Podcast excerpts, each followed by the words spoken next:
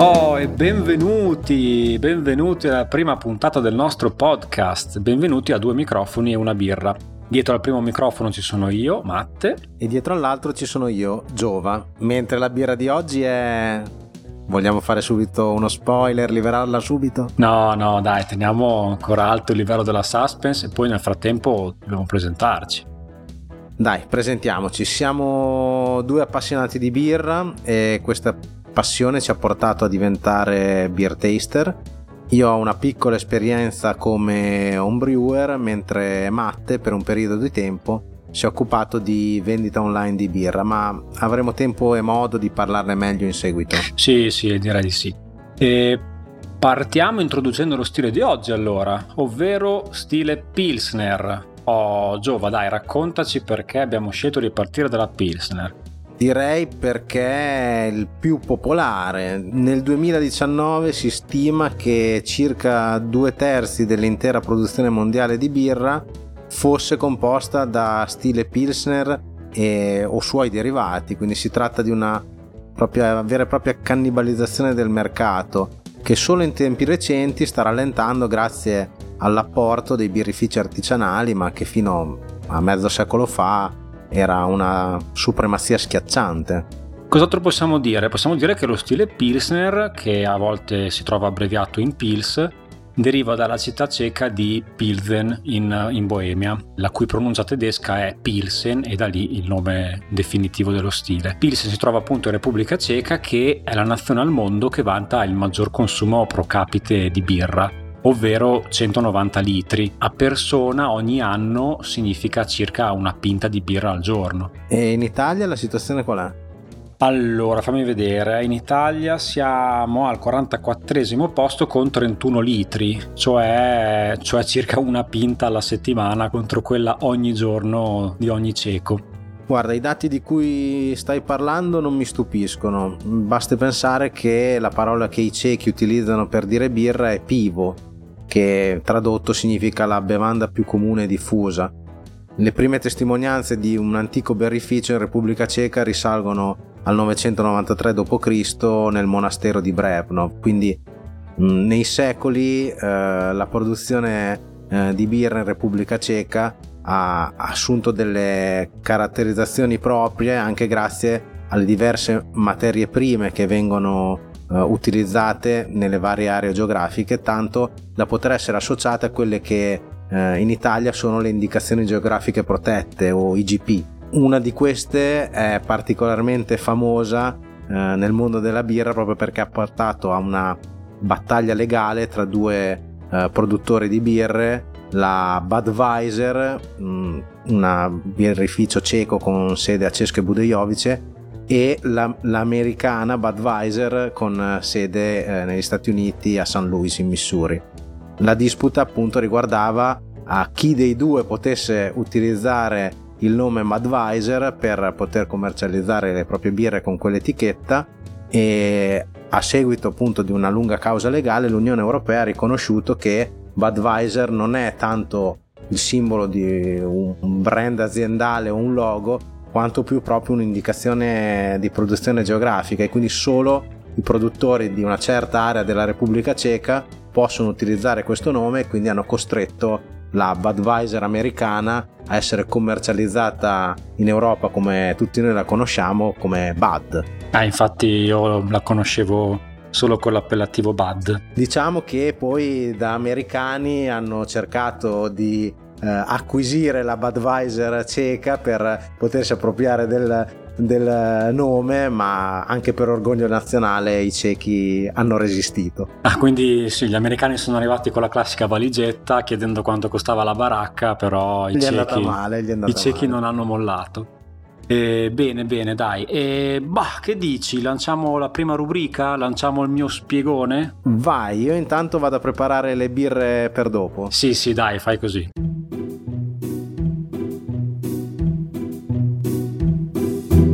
Ok, beh, eh, per il debutto di questa rubrica vorrei raccontarvi una storia che per ambientazione, per sviluppo ricorda un po' quelle favole mitteleuropee dei fratelli Grimm, non so se avete presente. Comunque l'incipit è questo. C'è una piccola folla inferocita che manifesta il proprio dissenso davanti al municipio di una piccola città della Boemia. Siamo a metà 800, siamo ovviamente a Pilsen e in un periodo che in realtà è di relativa pace, stabilità politica, quindi perché stanno protestando? Non so, magari uno può pensare che sia per le tasse troppo alte oppure per il lavoro massacrante dei campi, 10 ore sotto il sole a coltivare grano e cereali. E invece no, eh, stanno protestando perché la birra a Pilsen fa schifo. Comunque dopo dieci ore di lavoro sotto il sole mi sembra un buon motivo per protestare. Sì, sì, infatti siamo tutti solidali con loro. Ok, adesso bisogna fissare due concetti prima di proseguire. Il primo è che da quelle parti, a quei tempi, la birra si poteva produrre solo dietro licenza ed era un'unica licenza esclusiva che rilasciava appunto il municipio e il birrificio era sostanzialmente comunale. Questo birrificio veniva gestito da un'assemblea cittadina che era però dipendente dai soldi pubblici erogati dal comune, quindi come, come succede adesso, già nell'antichità i comuni avevano un po' le peste proprio lì e quindi, e quindi qualche problema di liquidità, diciamo così. Erano anni che non venivano fatti investimenti, c'era una scarsa manutenzione degli impianti, e il risultato era che la birra era scadente, inacidiva a causa dei batteri era spesso infettata e quindi gli avventori dei pub eh, finivano le serate seduti sul water. Di contro nella vicina Germania invece le invenzioni della rivoluzione industriale erano arrivate, avevano portato alla produzione di birre molto migliori, molto più stabili, soprattutto birre a bassa fermentazione che non erano soggette all'attacco dei batteri, erano facilmente trasportabili e quindi anche i pub di Pilsen iniziarono ad importare birra e a servirla al posto di quella comunale. Ora, siccome la Boemia si era da poco resa indipendente proprio dall'impero tedesco, in breve tempo i cittadini di Pilsen eh, ebbero un moto d'orgoglio, diciamo così, e dissero vabbè, la birra tedesca buonissima, per carità, però se la facciamo noi è meglio e quindi questo sfociò nella protesta che vi raccontavo. Dovete immaginarvi queste 200-300 persone che si presentano sotto i balconi del governatore con i classici forconi e, e rovesciano nella piazza piazza come gesto simbolico 36 botti di birra di Pilsen. Il dado è tratto il birrificio comunale diventa una priorità eh, nell'agenda politica, si trovano magicamente i soldi, si ammodernano gli impianti e nel giro di poco nasce il birrificio Pilsener Urquell, ovvero antica sorgente di Pilsen in riferimento alla famosa fonte d'acqua che, che sgorga lì vicino. Oh, bene, quindi abbiamo il birrificio, manca un capo birraio. E qui diciamo che il nazionalismo viene un po' messo da parte, si sceglie un mastro birraio bavarese di nome Joseph Groll.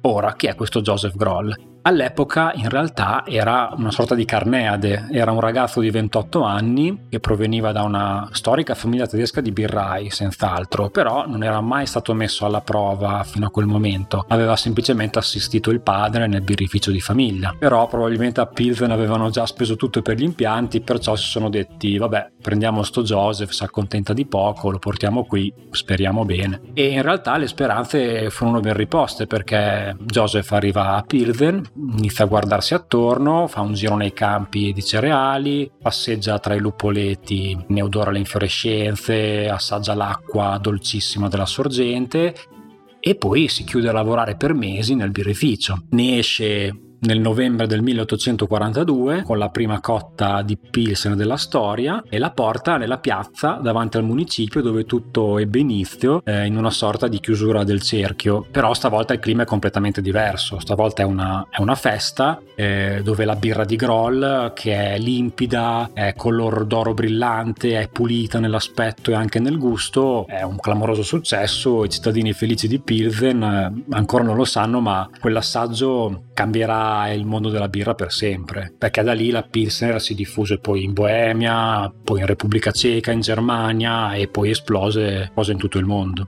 come va a finire la storia del nostro amico Joseph. Finisce peggio che, che quello della, della, birra. Il contratto di Groll durava 5 anni, al termine del quale i cittadini di Pilsen dissero ok, grazie mille, arrivederci. Era comunque un maledetto tedesco e quindi doveva tornarsene a casa sua a fare la birra e, e lui fece così, eh, tornò dal padre, ne prese il posto alla, alla morte, continuò a produrre birra che però non divenne mai famosa come, come la sua prima creazione.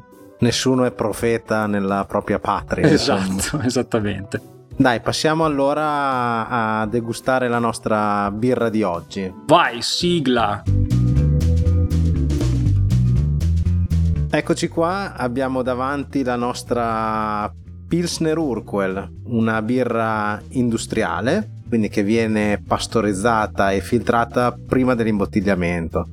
Attualmente il marchio è posseduto dal gruppo internazionale dell'Asai, sì, proprio quella che bevete quando vi ingozzate nei vostri all you can eat eh, la produzione annuale di questa birra si attesta intorno ai 10 milioni di ettolitri per un fatturato di circa 500 milioni di euro, quindi stiamo parlando di un marchio piuttosto importante. Ora che abbiamo dato un po' di numeri, diamo uno sguardo al packaging di questa birra. Si presenta con una classica bottiglia marrone da 33 centilitri, con eh, in sovrimpressione eh, sul vetro la scritta Pilsen Repubblica Ceca e sul retro l'anno di nascita che abbiamo detto appunto 1842. È un'etichetta molto classica con la scritta particolare in verde con eh, indicato appunto eh, prodotta a Pilsen, The Original Pilsner per far capire che è la prima. In varie parti dell'etichetta e anche sul tappo è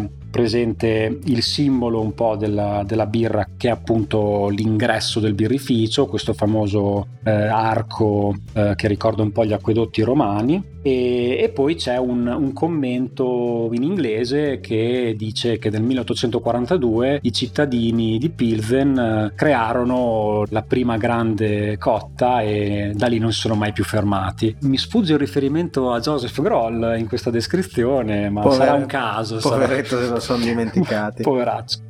Ma come mai il colore della bottiglia è marrone? Mm, in commercio se ne vedono anche, non so, di verdi ad esempio. È importante il colore della bottiglia perché eh, la birra è un prodotto che è soggetto a degradazione, soprattutto se colpita da, dai raggi solari e in generale dal calore. Quindi avere una bottiglia scura è fondamentale per preservarne le qualità, le doti. Ho colto il tuo riferimento, anche se non ho la minima idea di che, di che birra tu intenda. Ah, dici quella con la bottiglia trasparente? Sì, non, boh, chissà di cosa, cosa stai parlando. Vabbè, ah, sorvoliamo. Visto che hai l'etichetta sotto mano, è indicato anche il grado cieco il chi?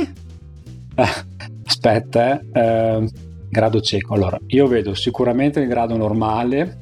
Ah, forse nelle versioni per l'export non c'è, ma diciamo nell'etichetta tradizionale della Pilsen Urquell era anche indicato il grado cieco o Stupnovitost, un'unità, un'unità di misura che è utilizzata principalmente dai, dai birrai ciechi e indica la concentrazione di malto presente nelle birre.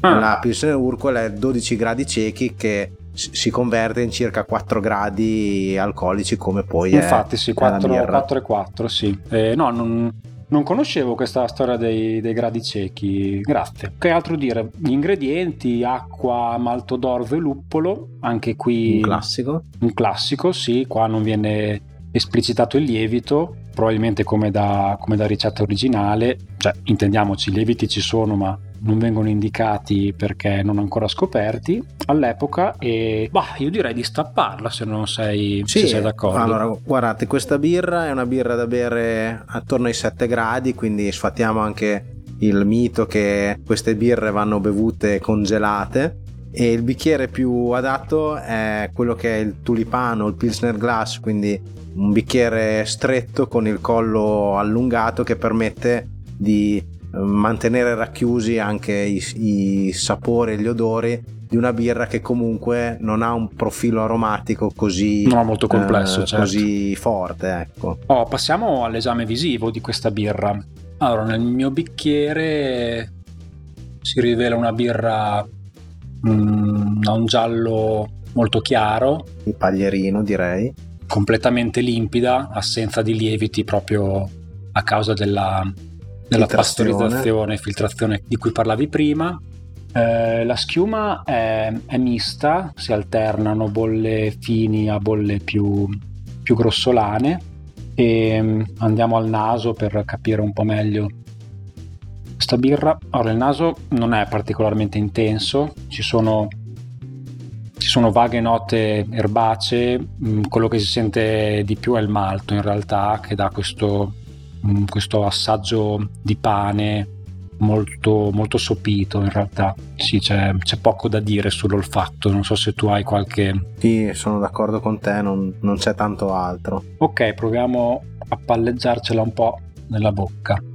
Sì, come conferma l'olfatto, anche alla bocca i, i sentori sono, sono, piuttosto lievi, sono molto vattati, non c'è un, un sapore preponderante se non quando, quando deglutisci e che a quel punto ti arriva una sferzata di malto, di crosta di pane che però si dissolve quasi immediatamente. La cosa che a me rimane di più è comunque una sensazione di astringenza sulla lingua alla, alla fine della bevuta probabilmente dovuta, dovuta, al luppolo che comunque mm, sì. ha, la, ha, la, sua bella caratterizzazione il Saz in questa, in questa, birra. Sì sì sì infatti per fortuna che c'è lui perché almeno salva un po' la bevuta sul finale rendendo, rendendo amaro la parte dietro della bocca e questo spinge in effetti a, a prolungare la bevuta. Sì sicuramente ti viene voglia di berne un altro, un altro bicchiere comunque sì, il profumo e il gusto di questa Urquell ehm, mi sembrano un po', un po piatti, eh, sicuramente tutte le lavorazioni che ha subito prima dell'imbottigliamento eh, ne hanno un po' castrato diciamo, i sapori e, e, le caratteristiche. Tutto sommato non si può non dire che sia in stile, visto, visto proprio... È la capostipite. Esatto, essendone la capostipite. Come l'abbineresti questa Pilsner Urquell? Il concetto di abbinamenti tra birra e cibo eh, rispetto al vino va per assonanza, quindi comunque una birra da un profilo eh, non troppo marcato eh, andrebbe abbinata a dei cibi che altrettanto non vanno a Uh, sovrastarla troppo. Quindi, Piatti leggeri, quindi. Esatto, esatto. Magari un aperitivo a base di tartine o stuzzichini, oppure dei salumi magri come la bresaola, un prosciutto crudo, oppure se proprio dobbiamo metterla su un primo, un risotto, un primo di sugo bianco, oppure formaggi freschi, pollame, o anche per carità con una frittura di pesce o del baccalà, insomma comunque qualcosa che sì non, non, la copra troppo. Esatto, che, non, sì, che, ne, che ne, preservi le caratteristiche. Dove, dove ti immagini di essere quando la bevi? In realtà con questa birra mi immagino un riva al mare, qualche crostaceo sulla tavola. Io sono molto più nazional popolare. Vai. Magari, non so, un aperitivo con gli amici mentre guardi una partita Ah beh certo, sì sì. All'aperto, insomma, mi immagino una scena di questo tipo. Comunque direi che è una buona birra, si beve molto volentieri e nonostante appunto eh, stiamo parlando di una birra industriale ha comunque la sua caratterizzazione. Assolutamente, sì, sì, rispetto ad altre birre industriali in commercio, questa mantiene comunque il suo fascino e la sua attrattiva. E invece se volessimo andare sull'artigianale italiano, cosa potremmo dire? Io consiglierei la tipo Pils di birrificio italiano, diciamo che è un grande classico, è la prima birra prodotta eh, dal birrificio che è eh, un birrificio storico del nostro territorio.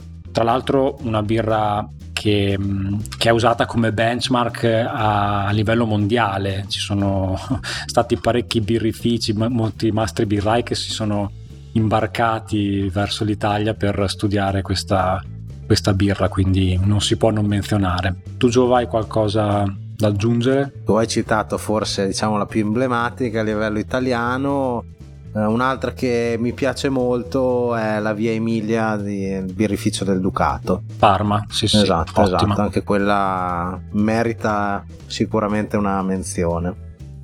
Ok, beh, eh, direi che non resta che passare alla, alla tua rubrica. Certo, sigla. Sigla.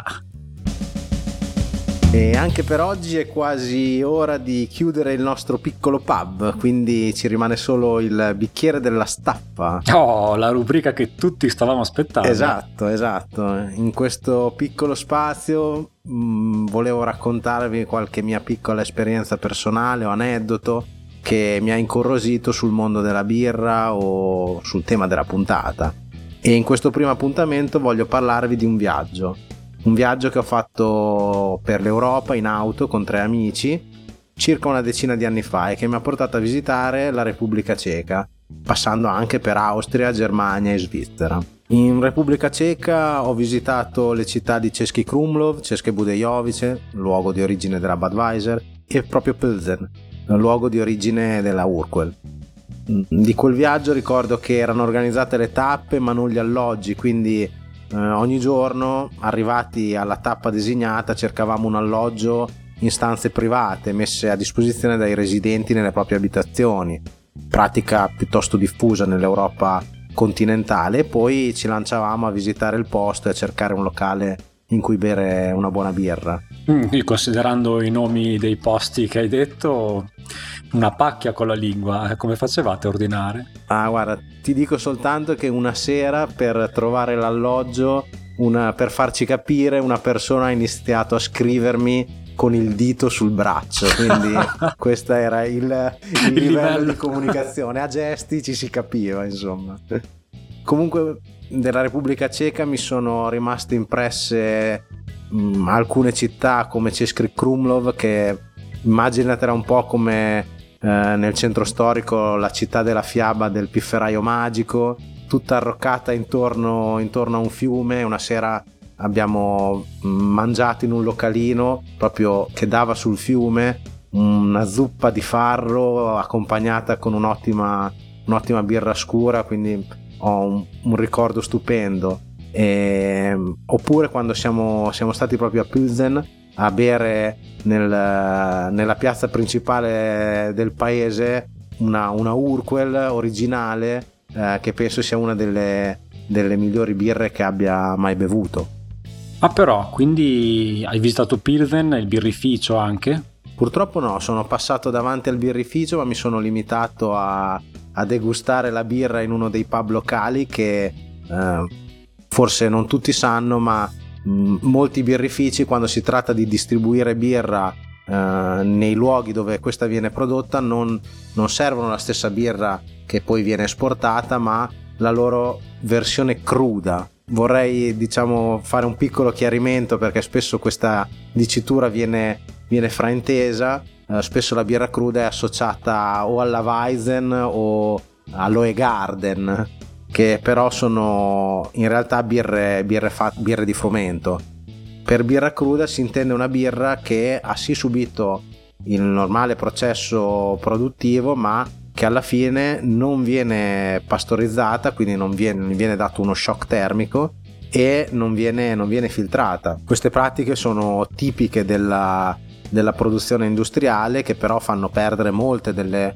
proprietà organolettiche della birra in favore di una maggiore conservabilità necessaria per la grande distribuzione. Come abbiamo visto oggi. Esatto, la birra è un prodotto che dà il meglio di sé se servita uh, senza trattamenti e vicino al luogo di produzione. Uh, va da sé che non è sempre possibile. Però va citato che Pilsen Urquell sta facendo degli sforzi in questo senso e uh, in Italia sono già avviate delle collaborazioni con alcuni locali in cui la Urquell fornisce dei tank di birra cruda che permettono agli avventori di assaggiare una birra molto più simile a, lo stile originale. originale eh, mi, sembra, mi sembra un'ottima pensata. Bene, direi che per questa prima puntata può essere tutto. E qualche anticipazione sulla prossima? Guarda, l'unica cosa che posso dirti è che non ci sposteremo di molto da dove siamo stati oggi. Ah, ok, ok, bene. E quindi niente, vi salutiamo, grazie per l'attenzione e alla prossima. E Nasdravi. Nasdravi.